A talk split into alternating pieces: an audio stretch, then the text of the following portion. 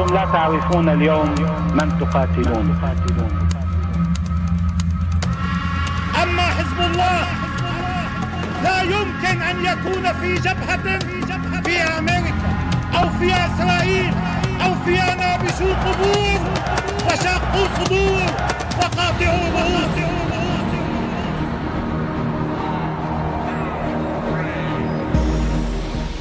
Je cherche refuge auprès de Dieu contre Satan, le banni, au nom de Dieu, le tout miséricordieux, le très miséricordieux. Et toute louange revient à Dieu, Seigneur des univers. Que la bénédiction et la paix soient sur notre Maître et bien-aimé prophète Mohammed, et sur sa famille purifiée, comme sur les nobles âmes qui l'ont accompagné, ainsi que sur l'ensemble des prophètes de Dieu et messagers depuis Adam à l'avènement du jugement dernier. Pour ce nouveau numéro d'Axe de la Résistance, nous allons revenir sur quelques événements brûlants euh, de cet été, à commencer par euh, les menaces de guerre qui ont été proférées entre Hezbollah et l'entité sioniste. Donc ça, ça sera probablement le premier volet. Et ensuite, nous allons venir sur le début de guerre civile, en tout cas des affrontements extrêmement violents qu'on a pu voir dans les grandes villes irakiennes la semaine dernière. Et donc, pour en parler avec moi, j'accueille euh, Ziloub. Salam alaikum, bonsoir à toi. Salam. Alors, on a découvert il y a quelques années, euh, dans toute la Méditerranée d'ailleurs, hein, pas qu'au pas large du Liban, pas mal de champs gaziers, en tout cas des champs énergétiques. Ça avait été entre autres la cause un moment de tension entre la Turquie, euh, la Grèce, la Crète, euh, Chypre plutôt, excusez-moi. Et puis Macron d'ailleurs s'en était mêlé, ce qui avait occasionné des, tensions entre Erdogan et Macron à une certaine époque.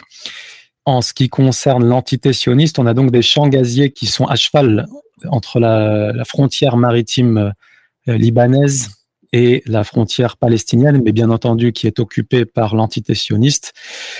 Et donc, euh, il y a des négociations qui sont en cours depuis assez longtemps maintenant pour délimiter, on va dire, la ligne euh, reconnue euh, par les deux parties pour pouvoir simplement savoir où est-ce qu'ils ont le droit d'extraire du pétrole ou du gaz, en l'occurrence ici. Les négociations n'ont pas tellement avancé et nous sommes donc dans un contexte de grosse crise économique au Liban qui dure maintenant depuis quelques années, deux ou trois ans environ. L'entité sioniste, donc fort et explore depuis euh, très longtemps maintenant en mer Méditerranée. On a beaucoup d'entreprises, notamment russes, italiennes, françaises, qui souhaitent aller forer au Liban et qui, euh, sous les pressions internationales, c'est-à-dire sionistes et américaines, euh, pour l'instant n'osent pas tellement euh, mettre en application les, débuts de contrat qu'ils ont négociés avec l'État libanais parce qu'ils ont peur des sanctions internationales. Ou quand on dit internationales, ils ont peur des sanctions occidentales, en fait, c'est-à-dire euh, de l'administration américaine et des États européens à leur encontre. Donc voilà un petit peu le, premier état des lieux. Les, enjeux, donc euh, les enjeux, on les a compris, ça tourne autour du gaz, etc. c'est quelque chose qui, à mon avis, est très important puisque avec ce qui se passe avec la guerre euh, en Ukraine et avec euh, les robinets de gaz qui sont fermés, je pense que les Occidentaux avaient peut-être euh, besoin de ce gaz-là. Et en fait, je voulais savoir un petit peu dans les détails si un accord ne se trouve pas entre, je dis bien, l'État libanais et l'entité sioniste, comment, comment va réagir la, résistance au Liban en fait? Alors, on a eu une interview de Saïd Hassan Nasrallah, qui est donc le leader, le secrétaire général de Hezbollah, euh, qui a eu lieu peut-être au début du mois d'août ou fin juillet, dans laquelle il expliquait plus ou moins euh, ce qui allait être mis en œuvre par le Hezbollah, à savoir que vis-à-vis hum, de ces pressions économiques hein, qui sont donc mises par les États-Unis et par les et par l'entité sioniste pour, pour euh, tout simplement empêcher des entreprises de, de venir euh, extraire des, énergies hein, au large des côtes libanaises. Si Israël, l'entité sioniste et les États-Unis ne mettent pas fin à ces pressions, eh ben tout simplement, euh, Hezbollah a menacé de, mener des actions militaires. Alors bien entendu, ils n'ont pas été extrêmement précis, mais euh, la plupart des, experts, en tout cas des journalistes qui, parlent de ces questions militaires, ont clairement annoncé qu'ils pensaient que Hezbollah allait frapper avec des missiles de précision les plateformes gazières sionistes si jamais du coup les Israéliens et les Américains ne levaient pas les pressions contre ces entreprises internationales pour qu'elles travaillent avec le Liban. Et j'aimerais rappeler juste un petit point comme ça, parce que ça me paraît intéressant, que ce n'est pas Hezbollah hein, qui négocie avec l'entité sioniste, parce que la position, à mon avis, de Hezbollah, même s'ils n'en ont pas beaucoup parlé, c'est que pour eux, ce gaz n'appartient pas à l'entité sioniste. Ce gaz appartient à la Palestine. Et donc, s'ils devaient négocier avec quelqu'un sur la frontière maritime, Hezbollah devrait négocier, à mon avis, il n'accepterait de négocier qu'avec euh, le gouvernement, entre guillemets, légitime palestinien. Or, euh, Hezbollah, du coup, refuse de négocier. Eux, ils disent simplement qu'on a un État libanais qui demande ses droits et qui demande à pouvoir euh, profiter, déjà à délimiter sa frontière maritime et deuxièmement à pouvoir profiter des ressources énergétiques dont il bénéficie au large de ses côtes, si des pressions internationales sont mises sur, les entreprises pour que l'État libanais ne puisse pas exploiter ses ressources en pleine crise économique, alors nous taperons les plateformes énergétiques euh, israéliennes. Très, bien, merci. Et euh, alors, quelle a été euh, la, réaction de l'entité sioniste suite à ces menaces du Hezbollah? Tant qu'il s'agit de déclarations, en fait, c'est comme dans n'importe quel État, on trouve de tout. À partir du moment où on a des gens au pouvoir et une opposition, il est normal que de toute façon, il y ait des formes de clivage interne qui font qu'on on entend un petit peu tous les sons de cloche. Maintenant, en ce qui concerne les faits, euh, je le rappelle, bah, les, gens au pouvoir ont dit que si jamais la branche armée de Hezbollah envoyait des missiles sur des plateformes ou menait tout type d'action militaire, on allait bah, se retrouver face à des représailles donc sionistes, donc une escalade. Et euh, face à ça, bah, Hezbollah a dit qu'ils étaient prêts à la guerre, clairement. C'est-à-dire que de toute façon, eux, ils, mettront à, exécution leurs menaces euh, s'ils entendent que c'est nécessaire. Et si jamais il y a une réponse de l'entité sioniste, en tout cas militaire, eh bien, il y aura une réponse de Hezbollah, on ira vers une escalade militaire. Donc voilà en gros euh, la guerre des déclarations pour l'instant où ça en est. Euh, après, j'ai eu beaucoup, en tout cas quelques personnes qui me disaient que bon, l'entité sioniste, euh, ils voyaient pas trop comment elle pourrait se plier ou quoi. Les extractions de gaz qui devaient commencer en septembre, je note que ce premier délai qu'avait donné l'entité sioniste pour commencer à extraire en septembre, ils viennent de le reporter, sous prétexte qu'il y aurait des pannes techniques et que du coup, ils ne sont pas en mesure pour l'instant euh, de, commencer l'extraction de gaz dans le champ euh, gazier qui est à cheval entre le Liban et, la Palestine occupée. Donc on parle des eaux territoriales, hein, bien entendu, hein, c'est au large des côtes. Donc on voit bien, à mon avis, que c'est probablement une excuse, ce n'est probablement pas vrai, c'est probablement pour calmer Hezbollah et gagner du temps. Euh, là où par contre ce genre de procédé, à mon avis, une limite, c'est que Hezbollah a bien dit que eux, c'est pas le champ de Karish qui les intéresse. C'est-à-dire que soit les pressions sont levées du côté libanais, auquel cas il n'y aura pas d'escalade militaire, soit si elles ne sont pas levées pour qu'il n'y ait pas d'escalade militaire, alors il faudra que l'entité sionite arrête d'extraire à partir de tous ces champs gaziers au large de ses côtes. Autrement dit, on n'est plus, la problématique ne se trouve plus sur le champ gazier de Karish. Et bien évidemment, l'entité ne va pas arrêter l'extraction dans, toutes ces plateformes gazières. Donc, ben, on va voir jusqu'à fin septembre. Je note pour l'instant que l'entité a plutôt fait profil bas en déclarant des pannes dans le nouveau champ qu'ils étaient censés mettre en activité au mois de septembre. Et on va voir si, euh, via des intermédiaires américains, etc., l'État libanais et, euh, et du coup l'entité sioniste arrive à se mettre d'accord sur la délimitation euh, de, la, de la ligne frontalière maritime et aussi qu'ils arrivent à lever les pressions sur les euh, entreprises internationales. Alors moi j'avais une, j'aurais une autre question, c'est euh, dans, dans un scénario positif mais raisonnable, il semblerait donc qu'Israël commence à, à reculer, euh, quel serait l'impact d'une victoire, euh, d'une espèce de guerre froide autour du gaz entre Hezbollah et, Israël euh, à l'intérieur du Liban et pour la résistance en général, d'un point de vue bien sûr des sympathisants et d'un point de vue même tout simplement financier euh, est-ce que ça augmenterait encore les capacités de la résistance au Liban?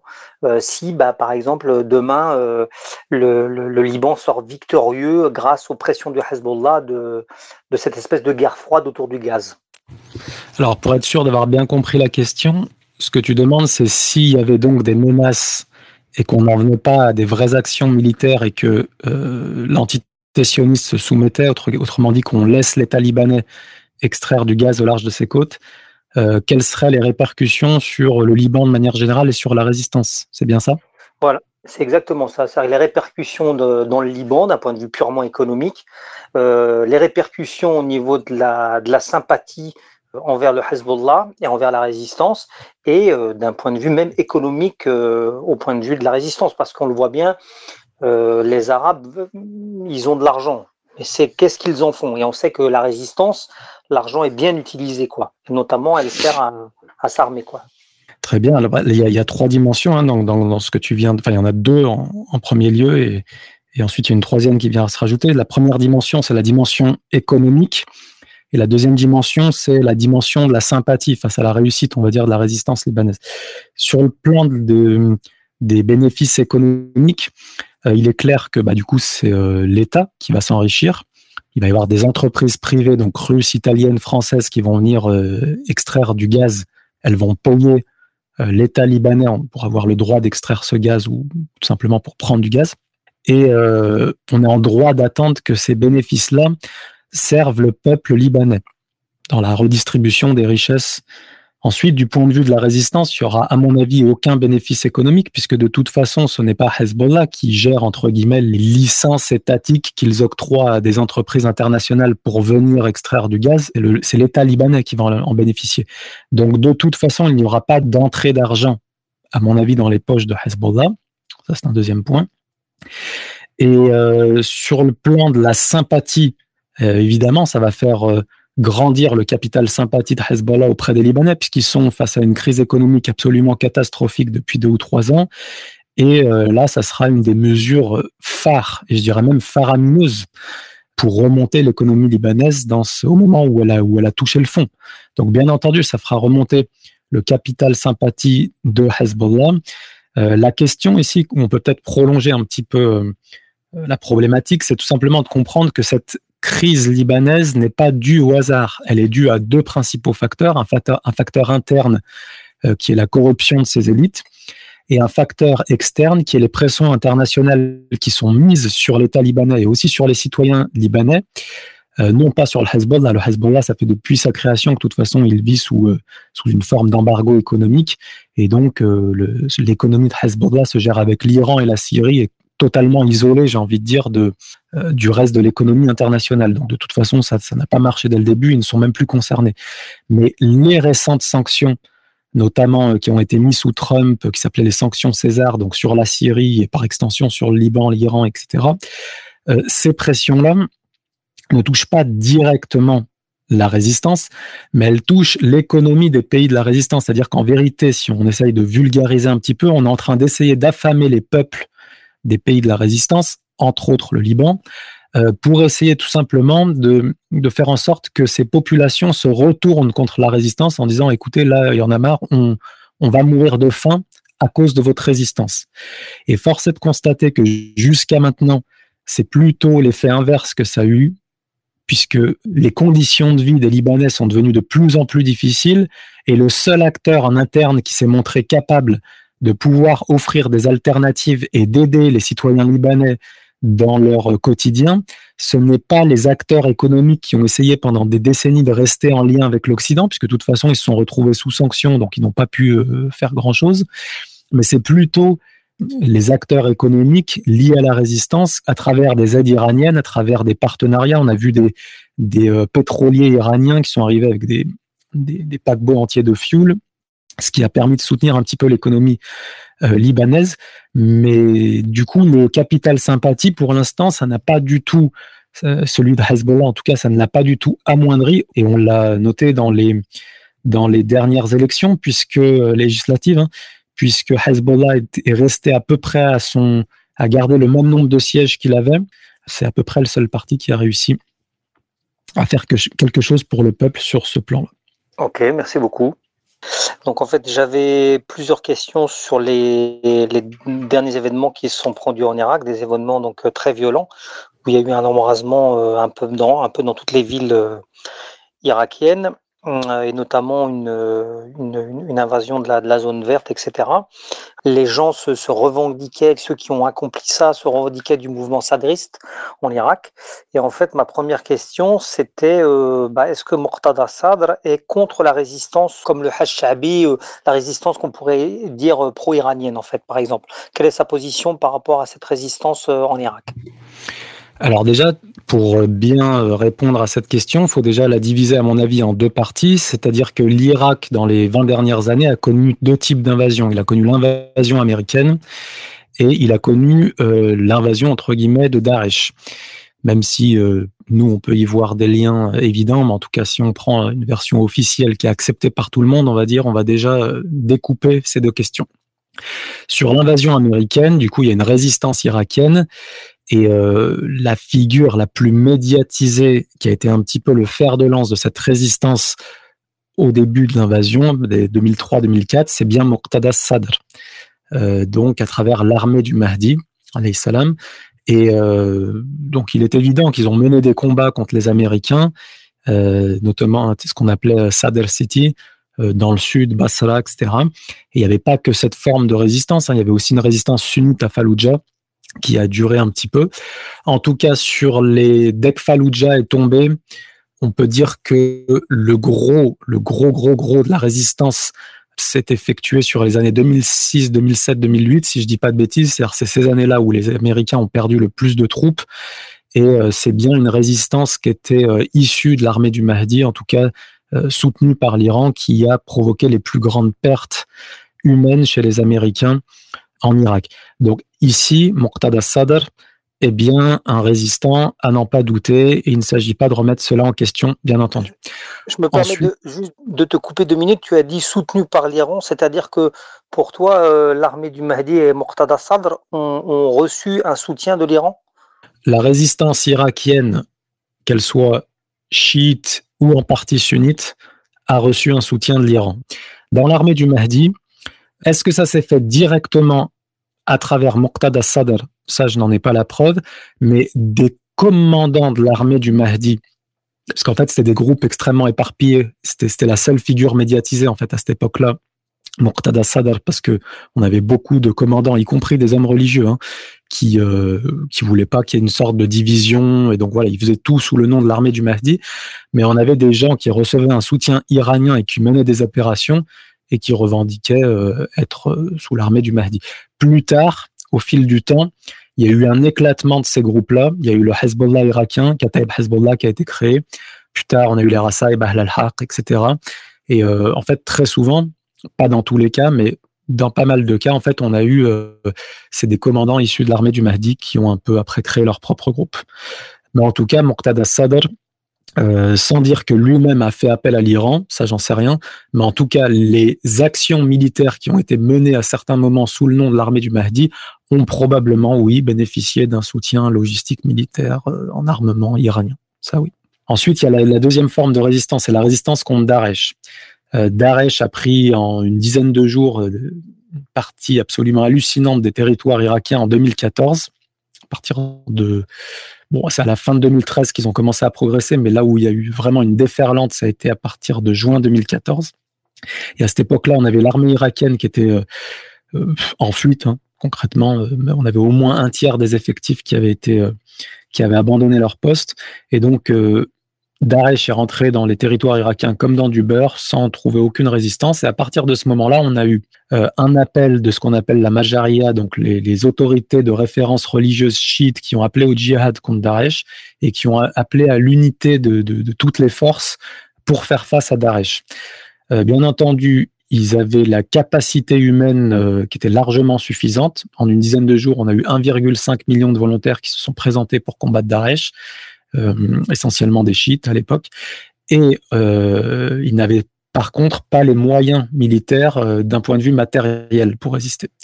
Et donc ils ont fait appel à tous les pays entre guillemets amis qui voulaient bien les soutenir. Et il n'y a personne qui a accepté de leur envoyer de l'armement, si ce n'est l'Iran à travers euh, Qasem Soleimani, rahmatullah alayhi. Et à partir de ce moment-là, on, on, a donc une résistance irakienne qui s'est mise en place. Les brigades de Muqtada Sadr ont fait partie de cette résistance irakienne contre Daesh qui a bénéficié d'un soutien de l'Iran.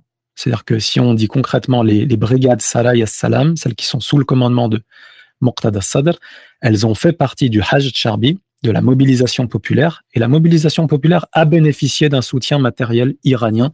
Donc là aussi, c'est quelque chose qu'on ne peut pas nier. D'accord, très bien. Donc alors, qu'est-ce qu'il en est aujourd'hui de sa position par rapport justement à l'Iran? Muqtada Sadr, Saïd Muqtada Sadr, a eu une position euh, à partir de ces années-là, 2017, 2018, comme quoi il refusait une ingérence iranienne, tout comme il refusait une ingérence américaine, tout comme il refusait une ingérence saoudienne ou émirati. Et donc, euh, il a été un petit peu le, un des hommes politiques qui défendait la ligne totalement souverainiste et qui disait simplement que voilà, il voulait un, choix totalement irakien sans influence des puissances étrangères sur l'Irak. Et il voulait aussi que l'Irak ne soit plus un terrain d'affrontement entre ces puissances. Très bien, merci beaucoup. Euh, alors une question euh, assez simpliste par rapport aux, derniers événements qui se sont produits en Irak, étant donné que les gens se sont revendiqués du mouvement sadriste, est-ce que tu penses, malgré les, les, communiqués qu'il a fait après, est-ce que tu penses qu'il aurait tenté un coup d'État euh, en Irak? Alors c'est une question intéressante puisque c'est un peu ce qui a été euh, présenté dans les premières heures. Euh, il faut comprendre déjà, on va, on va essayer de replacer le contexte pour que les auditeurs comprennent bien de quoi on parle. ça devait être mardi dernier, je pense, en tout cas en début de semaine. Saïd Moqtada Sadr a fait un communiqué dans lequel il disait officiellement qu'il quittait la politique, qu'il ne mènerait, qu'il ne mènerait plus d'action politique. En quelques heures, on a des gens qui se sont filmés en train de débouler sur Bagdad, euh, qui ont pris d'assaut le Parlement à main nue, entre guillemets, c'est-à-dire sans être armés. Euh, ils ont commencé à mettre un petit peu la pagaille dans le Parlement irakien. Et ensuite, on a commencé à voir des gens qui se revendiquaient, encore une fois, du, mouvement sadriste, donc de, de Saïd Moqtada Sadr, qui commençaient à se filmer avec des kalachnikovs en arrivant vers la Green Zone, dans la zone du, Parlement irakien, l'ambassade américaine, etc. On a beaucoup d'institutions gouvernementales là-bas. Et donc, petit à petit, au fur et à mesure que le, le, flot de, ces partisans ont commencé à arriver dans la Green Zone, on avait des hommes armés. D'abord avec des Kalachnikovs. Ensuite, on a commencé à voir des euh, lance-roquettes, des RPG qui ont été utilisés. Et petit à petit, on a vu des, euh, des véhicules de style mitrailleuse antiaérienne, donc c'est des trucs pour abattre des hélicoptères ou des avions. Hein. Et on tirait euh, avec ces armes-là dans les, dans les rues de la Green Zone de Bagdad. Et, petit à petit, ça s'est généralisé dans toutes les grandes villes d'Irak. Donc voilà de quoi on parle. Et ça, ça, ça a eu lieu quelques heures après qu'il ait euh, déclaré avoir euh, abandonné son travail politique. Alors il faut remettre quelque, chose en perspective pour comprendre de quoi on parle, c'est que Saïd Muqtada Sadr a été euh, élu, a été la, personnalité politique qui a gagné les dernières élections législatives au mois d'octobre ou novembre dernier. Donc, lorsqu'il démissionne, c'est pas un chef politique qui n'a aucun euh, soutien populaire ou qui n'a pas de pouvoir entre les mains qui démissionne. C'est pas le, pas un simple chef de parti politique qui démissionne. C'est la personne qui a obtenu le plus de voix en Irak euh, dans les dernières élections législatives. C'est déjà très important de le dire. Si je peux Ensuite, me permettre, élections qui ont été contestées, il me semble. Tout à fait, tout à fait. Donc, il faut comprendre que dans les courants chiites, on avait un courant qui était plutôt celui des maragères, c'est-à-dire euh, ce qu'on appelle al-itar tansiqi, c'est-à-dire un cadre de coordination, c'est le nom que ça porte, où on avait les grandes autorités religieuses du pays qui avaient formé une sorte de coalition. Elles étaient plutôt euh, annoncées comme étant les favoris de ces élections dans ce qu'on va appeler le, vote chiite, et même le vote irakien, puisque c'est quand même 60% des Irakiens, hein, les chiites. Euh, donc, c'était un petit peu les favoris. À l'issue de l'élection, ils ont connu une, en tout cas les résultats euh, ont donné une, une cinglante défaite. C'est Saïd Moqtada Sadr, en fait, c'est le courant sadriste qui a bénéficié de l'immense majorité du, du vote chiite. Et donc ce courant-là, celui des autorités religieuses, et aussi de la majorité du Hajj Charbi, c'est-à-dire la résistance contre Daesh, la résistance armée contre Daesh, ils ont des courants politiques en fait, et ben, ce groupe-là, là, Maljar plus Résistance, ont dit qu'ils avaient été victimes d'une fraude électorale. Alors très vite, ça a un peu monté euh, sur les réseaux sociaux, tout ça, accusant Saïd Moqtada Sadr d'avoir trafiqué l'élection, mais les autorités chiites, c'est pas du tout ce qu'ils ont dit. Eux, ils ont même invité Saïd Muqtada Sadr à venir en parler avec eux. Ils ont dit non, euh, peut-être que c'est Muqtada Sadr qui a bénéficié du coup de ce trafic d'élection, mais ce n'est pas lui qu'ils ont accusé. Eux, ce qu'ils ont accusé, c'est les Américains, les Allemands notamment à travers les, boîtes, euh, c'est des votes électroniques. Donc c'est les Allemands qu'ils ont accusés et euh, certaines missions euh, des Nations Unies, il me semble, qui avaient des urnes qui cachaient. Enfin bref. En tout cas, c'est pas Saïd Moqtada Sadr qui a été accusé. Ils en ont même parlé ensemble. Ils ils ont, ils ont eu des réunions ensemble. Et visiblement, même si je suis pas exactement au courant des communiqués qu'il y avait eu, mais il me semble que l'accord, en tout cas en apparence, qu'il y avait eu, c'était que Saïd Moqtada Sadr allait du coup bénéficier de ses sièges au Parlement et que le, cadre de coordination des managers allait euh, porter plainte entre guillemets auprès du gouvernement pour fraude et ils, allaient donc attendre le résultat de, ces, euh, euh, cette enquête, sachant que eux avaient prétendu avoir des preuves certaines, formelles, indéniables, et donc ils attendaient simplement les, résultats de cette commission d'enquête. La justice n'a pas porté très loin cette enquête, et donc le, courant des managers, des autorités religieuses chiites, ont, à mon avis, estimé euh, qu'ils ont été clairement euh, volés sur cette élection.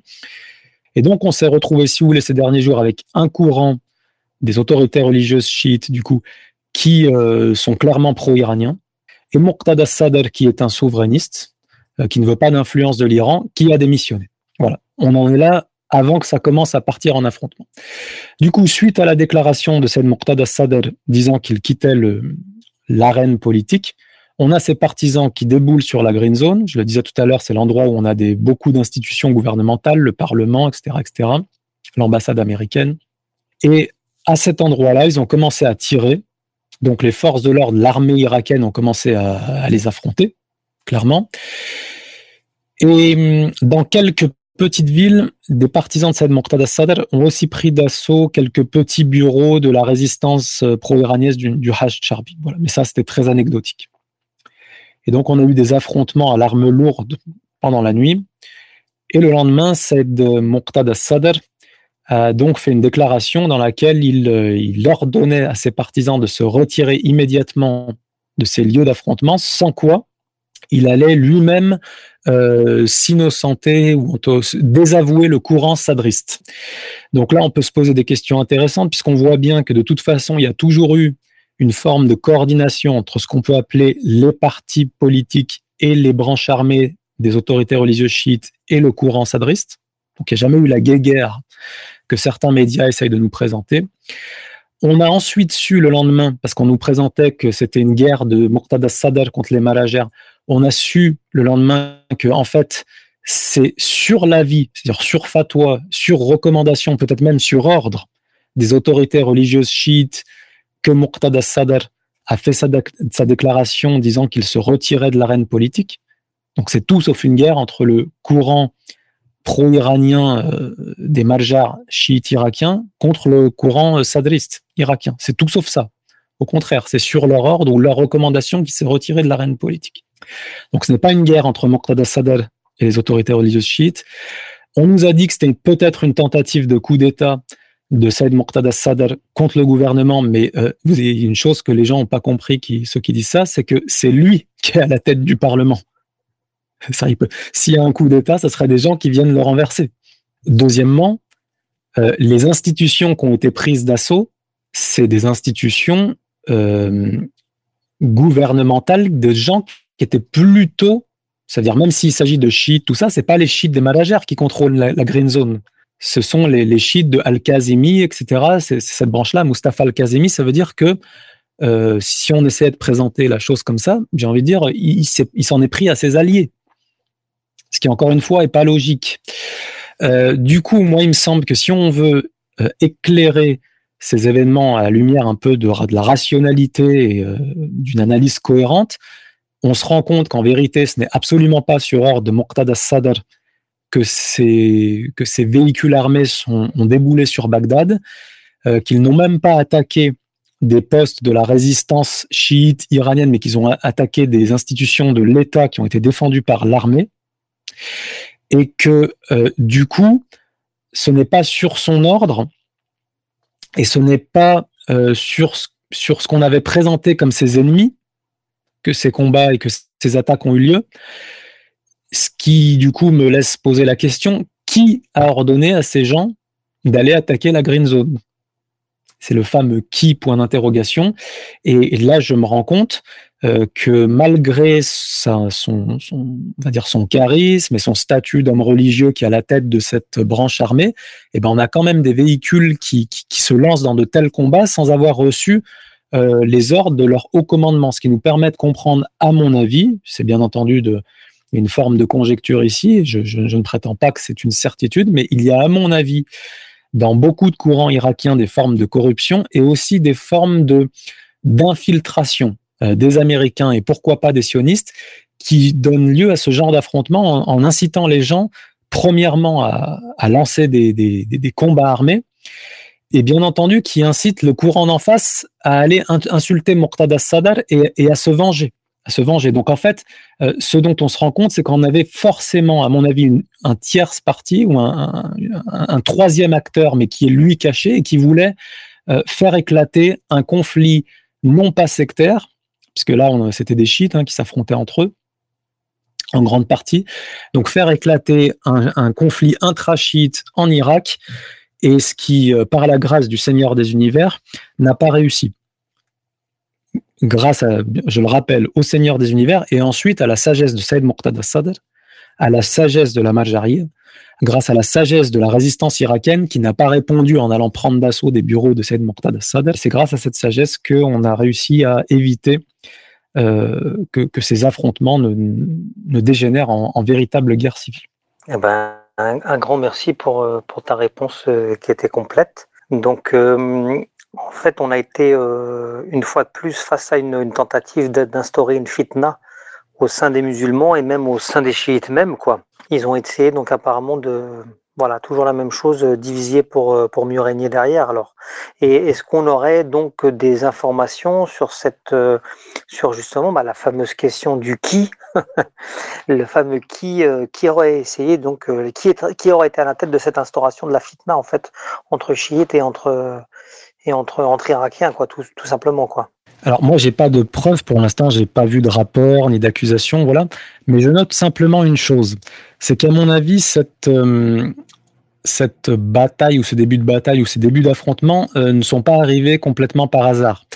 Euh, on a vu que Hezbollah ces dernières semaines avait clairement menacé l'entité et que euh, de toute manière prend ça très très très au sérieux. parce que déjà ils le disent, ça, que ça, pourrait aller très très loin, et ils connaissent les capacités militaires de la résistance libanaise. Ça, c'est une première chose.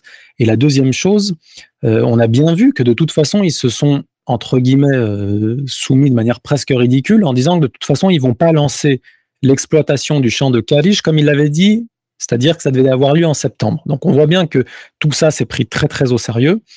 Et il faut comprendre une chose. Durant les dernières guerres qu'ils ont menées contre Gaza, euh, les Irakiens, ces brigades pardon, de résistance pro-iranienne en Irak, ont mobilisé leurs troupes pour les masser à la frontière libano-palestinienne pour entrer en guerre contre Israël c'est quelque chose qu'il faut bien comprendre.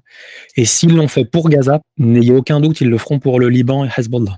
Et donc, à mon avis, cette fitna, ces affrontements entre guillemets, je dis encore une fois, entre guillemets, intrachites, euh, dont on a été les témoins la semaine dernière, c'était peut-être les Américains, peut-être les sionistes, qui ont essayé de lancer ces affrontements pour envoyer un message à Hezbollah en disant Hé, regardez, si ça part en guerre, entre vous et nous, ne comptez pas sur l'Irak.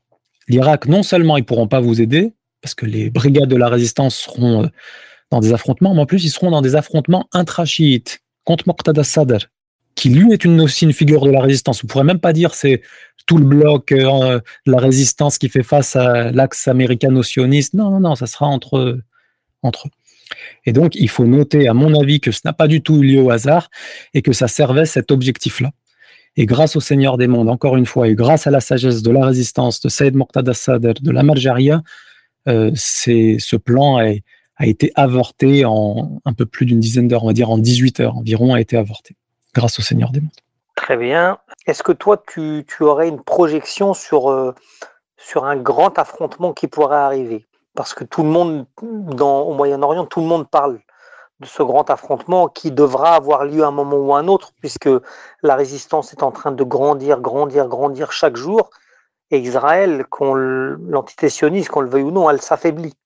Elle s'affaiblit bien sûr pas autant qu'on le voudrait, pas, etc. Mais elle s'affaiblit. Et à un moment donné, l'entité sera obligée de, de, pour sa survie, de, de, de, de tenter des choses. Et là, tout le monde parle d'un grand affrontement, quoi, que ça va, ça va péter dans tous les sens, etc.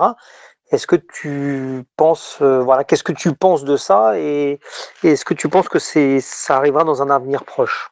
Alors bon, j'ai, je, répète toujours la même expression, j'ai pas de boule de cristal, mais néanmoins, on peut euh, voir toutes les éventualités qui sont sur la table. Je vois les choses de la sorte. On a une résistance, tu l'as dit, qui ne fait que grandir et qui, sur tous les terrains militaires, a gagné. Durant les 20-30 dernières années, face au bloc américano-sioniste, la résistance pro-Iran, pro-Syrie, pro-Hezbollah a gagné militairement. Les sanctions internationales et économiques sont venues comme une réponse à cet échec sur le plan militaire. Saddam Hussein, ils n'ont pas eu besoin de lui faire un, embargo économique euh, jusqu'à 2022. Hein. Ils y sont allés avec l'armée américaine, ils l'ont balayé et ça s'est terminé là. C'est-à-dire que ces sanctions économiques qui durent maintenant depuis 40, 30, 20, 10 ou 5 ans selon les endroits de l'axe de la résistance, mais si on prend l'Iran, ça dure depuis 40 ans.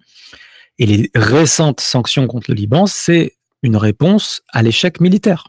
Or, on voit qu'ici, le nœud du problème, ce qui pourrait lancer un grand affrontement d'envergure dans les prochaines semaines, ça serait la détermination sans limite de l'entité sioniste et des Américains à maintenir un niveau de pression inouï sur le Liban pour pas qu'il ne puisse s'en sortir économiquement. S'ils le maintiennent, ça va finir en guerre. Ça, c'est l'éventualité numéro un. Parce que Hezbollah, on dit qu'ils vont lancer des représailles militaires et je ne vois pas l'entité sioniste ne pas y répondre, pour être euh, très honnête. Ça, ce serait l'éventualité numéro un. L'éventualité numéro deux, même si je la juge très faible, on aurait des actions militaires de Hezbollah et l'entité sioniste qui n'y répond pas, mais je ne vois pas trop euh, à mon avis, on peut toujours tout de suite la laisser de côté, celle-ci. Et la troisième qui est probable, c'est que l'entité sioniste comprenne que, et à mon avis, elle l'a déjà compris, que ils ont perdu sur le militaire, ils se servent de l'économique pour parer à cet échec militaire, mais que cette pression économique qu'ils sont en train de mettre va les mener à un nouvel affrontement militaire qui risque de leur imposer un nouvel échec. Et ça, ils n'en veulent pas, à mon avis. Donc moi, ce qui me semble être l'éventualité la plus probable, c'est que derrière ces négociations, derrière ces menaces, et on voit aussi avec les nouveaux achats là de d'avions de, ravitaillement là pour euh, pour mettre du pétrole dans les dans les réservoirs des chasseurs en disant qu'ils comme ça ils vont pouvoir bombarder l'Iran. Tout ça c'est des menaces, mais ça vise surtout, à mon avis, à mettre des pressions dans les négociations. Et d'ici la fin septembre ou octobre, je ne sais pas, mais à mon avis, ce qui est le plus probable, c'est que les sionistes et les Américains se soumettent et qu'on aura une sorte de levée des pressions sur les entreprises qui veulent aller extraire du gaz au large des côtes libanaises. Pourquoi je dis ça? Je vais essayer de le reclarifier encore une fois. Parce que ces sanctions économiques et ces pressions, cette recrudescence des pressions sur le Liban, c'est la réponse à un échec militaire. Ça veut dire qu'ils font ça parce qu'ils n'ont pas trouvé d'autres moyens. Si ce moyen les entraîne dans un nouvel affrontement militaire, ça veut dire que, à mon avis, ils, auront, ils auront en face d'eux des pertes qu'ils ne sont pas prêts à assumer. Sinon, ils auraient continué en Syrie, ils auraient continué ailleurs, là où ils le pouvaient. Donc, à mon avis, s'ils sont intelligents, s'ils sont rusés, eh ben, ils, ils, vont se soumettre en faisant passer, euh, en habillant médiatiquement l'affaire pour dire on ne s'est pas soumis, on a réussi à obtenir ça, ça, ça et ça. Mais à la fin, il faudra que le Liban ait le droit d'extraire son gaz, sinon ça va péter. C'est ça l'information concrète. Et à mon avis, le Liban l'obtiendra. Inch'Allah, subhanahu wa ta'ala, si Dieu le permet. Inch'Allah. Eh bien, merci pour tout. pour euh, toutes tes réponses. Que Dieu te bénisse. Merci beaucoup. Merci d'avoir accepté d'être euh, mon partenaire pour échanger un petit peu ce soir. Ben, merci à toi. Je remercie aussi les auditeurs et à très bientôt, si Dieu le permet, pour un nouvel épisode d'Axe de la Résistance. Que la paix soit sur vous tous.